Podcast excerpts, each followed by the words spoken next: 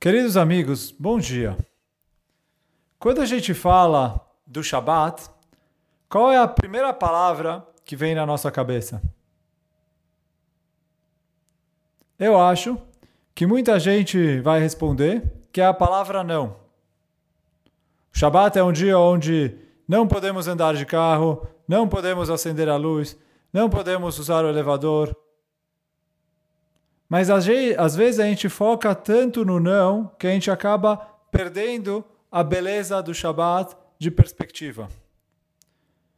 Quando a Torá nos ordena a cumprir o Shabat nos Dez Mandamentos, nas duas versões onde os Dez Mandamentos estão escritos na Torá, há uma diferença em relação ao mandamento do Shabat.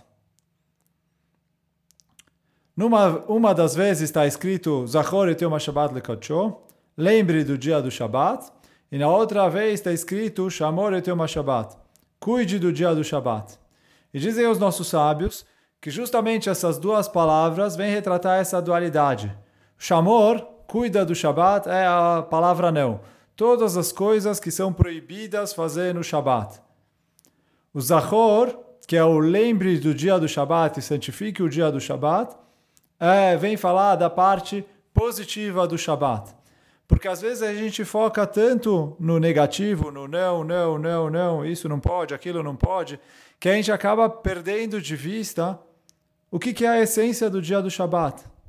O Shabat é um dia que a gente tem para se conectar direto com Deus, para se livrar das correntes que prendem a gente no mundo material e conseguir, conseguir se conectar com algo mais elevado. Viver um dia mais espiritual. E essa é uma parte importante do Shabat. Talvez até a principal.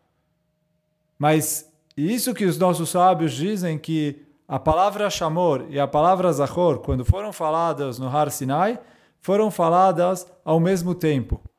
Porque as duas são inseparáveis.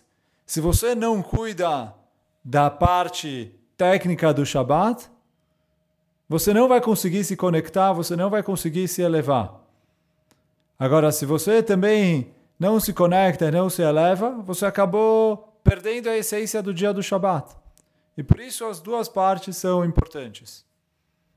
E depois dessa pequena introdução, a gente pode chegar e entender um pouco o tema que a gente vai falar hoje, que é a mitzvah de comer as refeições do Shabat e de comer comidas gostosas no Shabat.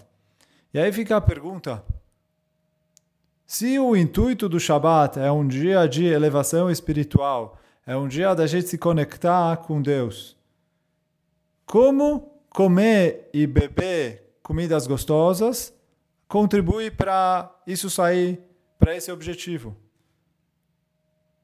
Tipo, não precisa ser que é um dia de jejum, mas precisa comer bastante e comer três seudot no Shabat e você tem uma comida gostosa, guarda para o Shabat, etc. Por que que é isso? A gente tem uma mitzvah de Oneg Shabbat, que a gente aprende que está escrito no profeta que o Shabbat tem que ser um dia prazeroso. A gente tem que comer comidas gostosas no Shabbat, se sentir bem no Shabbat.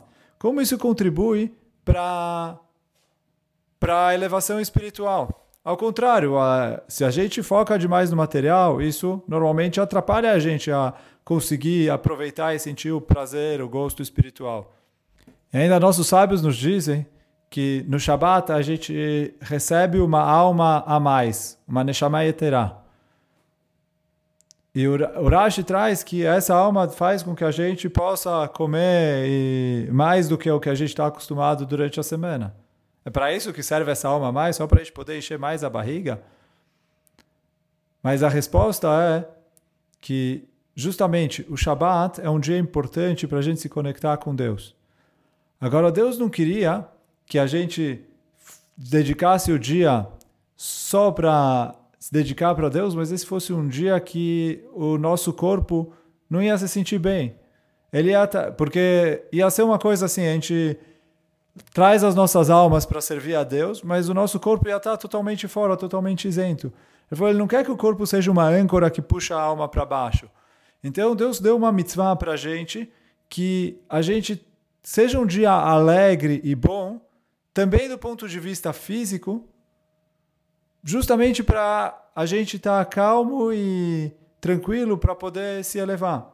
E exatamente esse é o objetivo, a alma a mais que a gente tem no Shabat é justamente para a gente poder comer e beber isso, não puxar a gente para baixo, assim a gente conseguir, apesar de ter mais comida, de mais bebida, o corpo está se sentindo bem, a gente conseguir se elevar espiritualmente. Mas o principal foco do dia do Shabat é um dia para a gente se conectar com Deus. Então a gente tem a obrigação de comer três refeições no Shabat. Uma seudá a gente faz à noite, depois do Kiddush. A segunda seudá de manhã, depois da reza.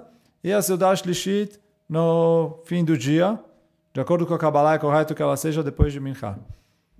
Nossos sábios aprendem essas três seudot, que está escrito no Pasuk, Ichlu Ayom, Ki Shabbat Ayom, Ayom Lutim Seu Basadeh.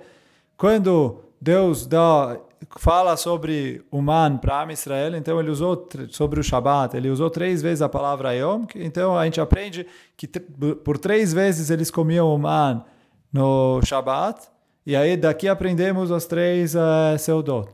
Cada seudá tem que ser com pão.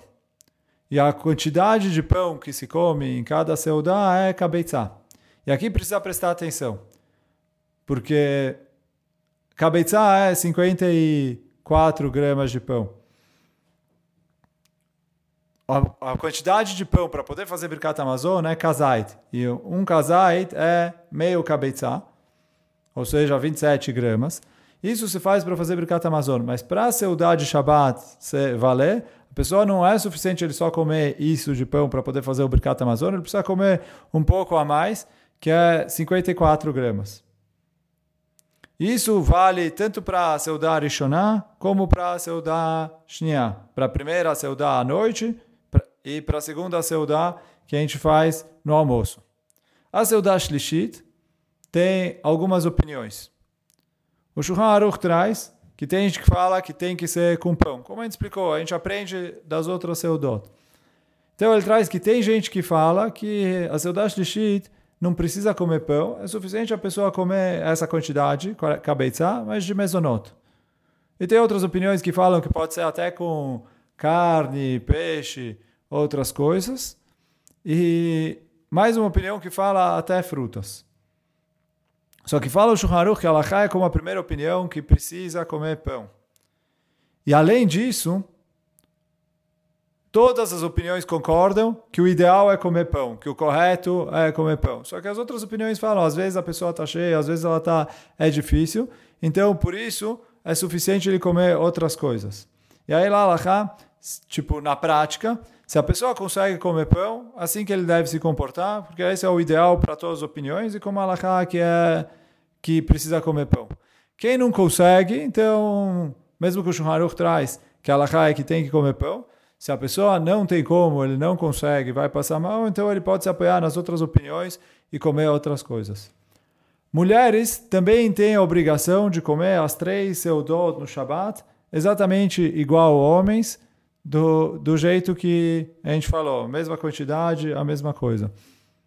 E em todas as seudot que a pessoa vai comer no Shabat, ela tem que fazer, na hora de fazer a brachá, ele tem que ter dois pães inteiros mesmo que ele não vai abrir os dois pães, etc. Esses dois pães é para a gente lembrar que na, na sexta-feira caia uma porção dobrada de pão. Então, por isso, para lembrar disso, daí eles pegavam a. Desculpa, na sexta-feira caiu uma porção dobrada de man quando eles estavam no deserto e viviam de man, que daí eles pegavam a comida no Shabat, não tinha man, eles recebiam em dobro na sexta-feira, por isso quando a gente vai comer pão, a gente pega dois pães para lembrar da porção dobrada que eles recebiam. E aí, Ratzon, e aí, em todas as vezes que a pessoa for comer uma seudá no Shabat, ele precisa fazer a brachá em dois pães, tanto homens como mulheres. E aí, Ratzon, que a gente consiga dar o kavod para o Shabat da melhor maneira e que, pelo mérito do que a gente cumpre o Shabat, a gente consiga ver logo a vinda do Mashiach. Bimera Beameno. Shabbat Shalom para todos.